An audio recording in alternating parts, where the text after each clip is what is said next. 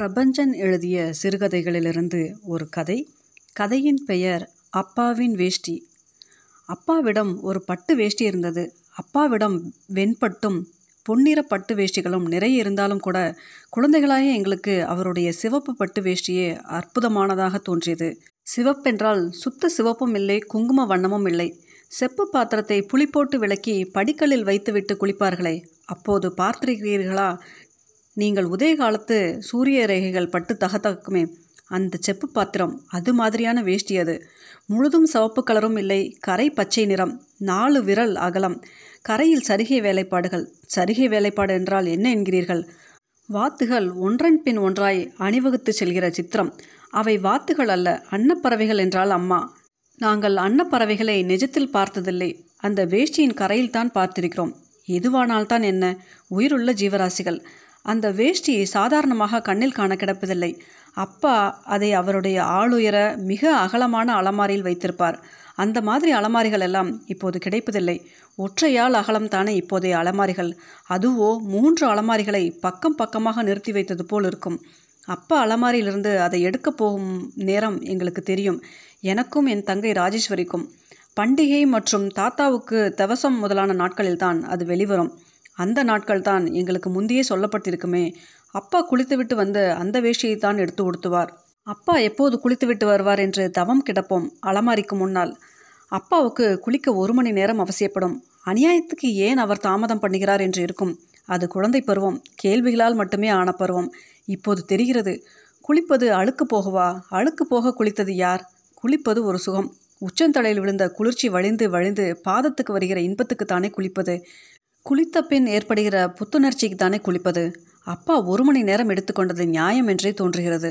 சரி குளித்ததும் சட்டு புட்டென்று வந்து வேஷ்டியை எடுப்பார் என்றா நினைக்கிறீர்கள்? அதுதான் இல்லை. குளித்தும் கோமணத்தோடு வாசலுக்கு வந்து நின்று விடுவார். ஈரத்தை பாதி தானும் மீதி சூரியனும் துடைக்க வேணும்.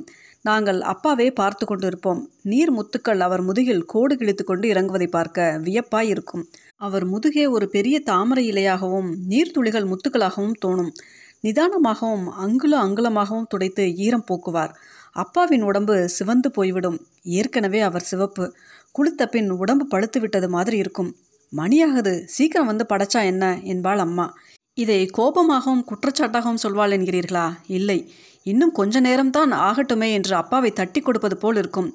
கூரை எரவானத்தில் ஒரு கையை வைத்து குனிந்து வாசலில் நிற்கும் அப்பாவை பார்த்து சிரித்துக்கொண்டு அம்மா இதை சொல்கையில் எங்களுக்கு கோபம் கோபமாய் வரும். அப்பாடா ஆச்சு. ஒரு வழியாக குளித்து முடித்து துவட்டிய துண்டை இடையில் கட்டிக்கொண்டு கோமணத்தை உருவி பிடிந்து பத்து தடவை ஈர தூசி பறக்க உதறி உதறி வாசலில் கட்டியிருக்கும் கொடியில் காய போடுவார் அது காற்றில் பறந்து விடாமல் இருக்க முனைகள் இரண்டையும் பிடித்து முடிச்சு போடுவார். அப்புறம் தலைமுடியை தலையை கவிழ்த்து தட்டி தட்டி ஈரம் போக்குவார். தெரிக்கும் நீர்த்துளிகள் சின்னஞ்சிறு கொசு கூட்டம் மாதிரி இருக்கும். அப்புறம் கூடத்துக்கு வருவார் அப்பா. சடாரென்று வந்தால் தேவலையே அதுதான் இல்லை. கூடத்து மிதியடியில் காலை இப்படி அப்படி புரட்டி புரட்டி நன்கு மணல் மண் போக துடைப்பார். காலில் ஒரு துளி அழுக்கு இருக்காது. அழுக்கு அவரது ஜென்ம பகையாச்சே எங்களுக்கு தெரியுமே. அப்புறம் தான் அலமாரியை திறப்பார் அப்பா. அந்த கணம் ஒரு அபூர்வமான கணம். கதவை திறந்தும் குபீர் என்று பச்சை கற்பூர வாசனை வந்து தாக்குமே. சிலிர்க்கு அடிக்குமே உடம்பை. அந்த கணம் அதற்காகத்தானே காத்திருக்கிறோம். இத்தனை நாளி காத்திருக்கிறோம். நாங்கள் மூக்கு வாய் இரண்டையும் கரை மீன் திறப்பது போல திறந்து திறந்து மூடி அந்த வாசனையை அனுபவிப்போம். அலமாரிக்குள் ஒரு சின்ன ஜாதிக்காய் பெட்டி வைத்திருப்பார். அந்த பெட்டிக்குள் என்ன இருக்கும்? ஒரு நாள் அப்பா அப்பா அந்த பெட்டியை எனக்கு காட்டுப்பா என்றேன். அப்பா சிரித்து கொண்டே என்னை தூக்கி பெட்டி அண்டை காட்டினார். ஒரு வெள்ளை துண்டில் சுற்றி வைக்கப்பட்ட வேஷ்டி சுருள் சுருளாக சுற்றி வைக்கப்பட்ட காகிதம் பத்திரங்கள் என்று பின்னாளில் தெரிந்து கொண்டேன். ராணி ராஜா படம் போட்ட நோட்டுகள். தங்க காசுகள் அப்பாவுடைய சிகப்புக்கள் வெள்ளைக்கல் மோதிரங்கள் எல்லாம் இருந்தன. ராஜி பொறுத்து கொள்வாளா என்ன? நானும் பார்க்கணும்ப்பா என்றாள். அப்பா அவளையும் பெட்டி தரிசனம் பண்ண வைத்தார். அப்பா இப்போது அந்த பெட்டியை திறந்தார். ஜாக்கிரதையாக அந்த சிவப்பு வேஷ்டியை எடுத்துக்கொண்டு அறைக்குள் போனார். துவைத்து காயப்போட்ட அன்றாயர்கள் அப்பா அறையில் கொடியில் தொங்கும். அவைதாம் எவ்வளவு பெரியவை? ஒன்றை வெட்டி ராஜிக்கு பாவாடையும் சட்டையும் தைக்கலாம் என்றிருக்கும். அப்பா முட்டி வரை நீளும் அந்த அன்றாயரை போட்டுக்கொண்டு அதன் மேல் வேஷ்டியை கட்டி கொண்டால்தான் அப்பாவுக்கு நிற்கும். அப்பா வேஷ்டியை கட்டிக்கொண்டு வெளியே வருவார். அழடா நெருப்பை சுற்றி கொண்டு வருவது போல் அளவா இருக்கும். அந்த வேஷ்டியில்தான் அப்பா எவ்வளவு அழகாக தெரிந்தார். அவரால் அந்த வேஷ்டிக்கு மகிமையா அல்லது அந்த வேஷ்டியாலா அப்பாவை அப்போது கட்டிக்கொள்ள வேண்டும் போல் இருக்கும். கட்டிக்கொள்வேன். பச்சை கற்பூரத்தின் வாசனையோடு அந்த பட்டு சில்லென்று குளிர்ச்சியாய் பாப்பாவின் கண்ணம் போல மிருதுவாய் இருக்கும் அதை தடவி தடவி சந்தோஷம் கொள்வேன். அந்த வேஷ்டியோடு தான் பண்டிகை மற்றும் விசேஷ நாட்களில் திவசத்தின் போது அப்பா பூஜை எல்லாம் செய்வார். பூஜை என்றாலே எனக்கு நினைவில் நிற்பவை இரண்டு விஷயங்கள் தான் ஒன்று சாப்பாடும் அன்றைக்கு சீக்கிரம் ஆகாது தாமதமாகும் வடை பாயாசம் என்று பட்டியல் நீள்வதால் அப்படி. ரெண்டாவது அந்த நாட்களில் இனிப்பு பட்சணங்கள் கட்டாயம் இருக்கும். தவிர சொந்தக்காரர்கள் நிறைய பேர் வருவார்கள். மரம் ஏறிய கையோடு குடுக்கையும் வடமுமாக சிலர் வருவார்கள். தென்னை மரத்தை தேய்த்து ஏறிய காரணமாகவும் கல்லுக்கு பானை சீவியதன் காரணமாகவும் அவர்கள் மேல் கல் நெடியடிக்கும். கல் வாசனை பூவைப் போலவே நல்ல வாசனை தான் சாப்பிட உட்காருவதற்காக குடுக்கையை சுவர்வோரம் சாய்த்து வைப்பார்கள். அதில் உள்ள அறிவாளின் பளபளப்பு என்னை கவர்ந்த ஒன்று. அதை கையில் எடுத்து பார்க்கும் தைரியம்தான் இன்று வரை ஏற்படவில்லை.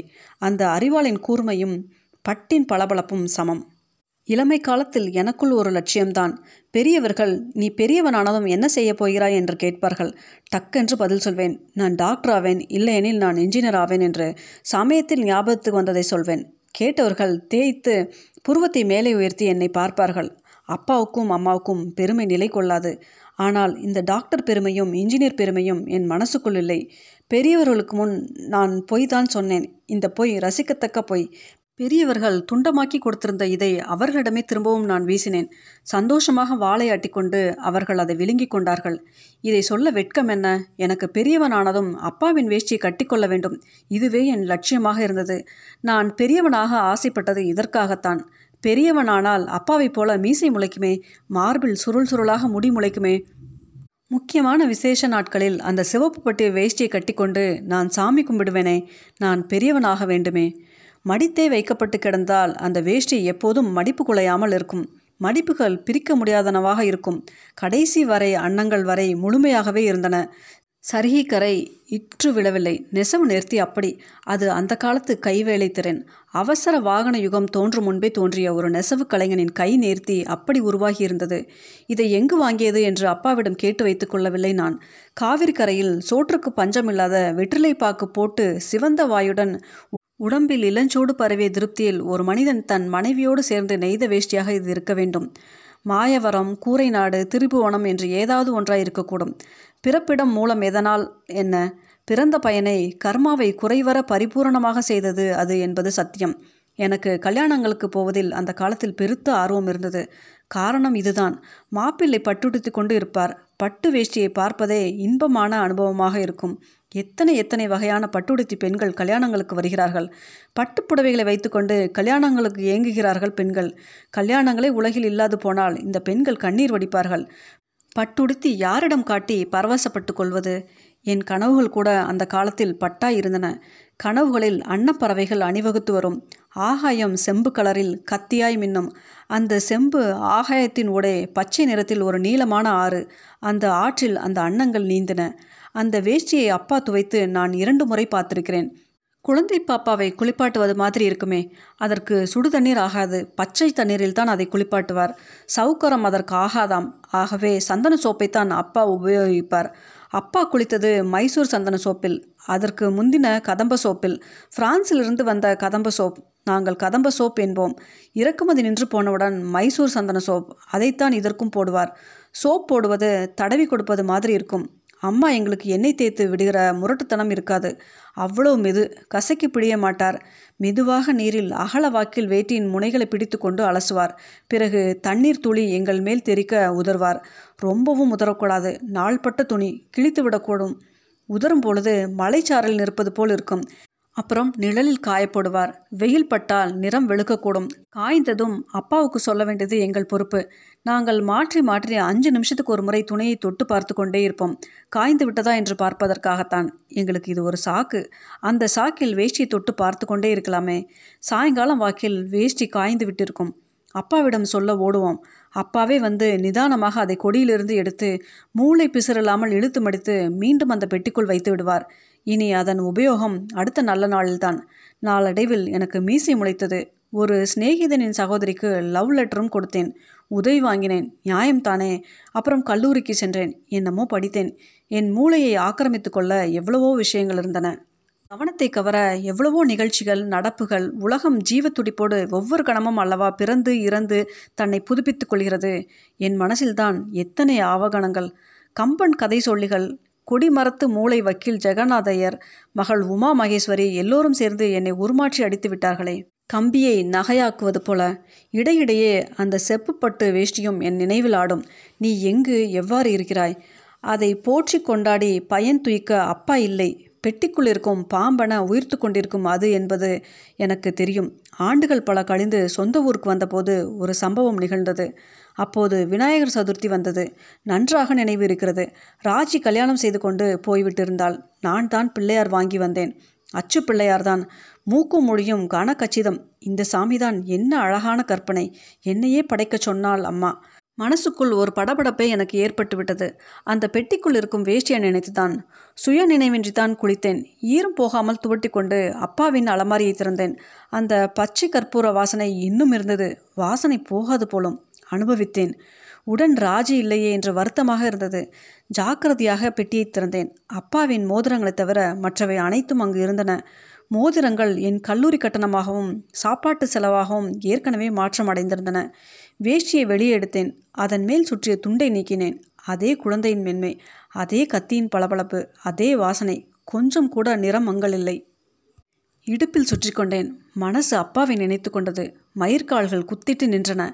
வாழை இலையை சுற்றி கொண்டது போல் இருந்தது. அவ்வளவு மளமளப்பு. மனைப்பலகையை எடுத்து போட்டுக்கொண்டு பிள்ளையாருக்கு முன் அமர்ந்தேன்.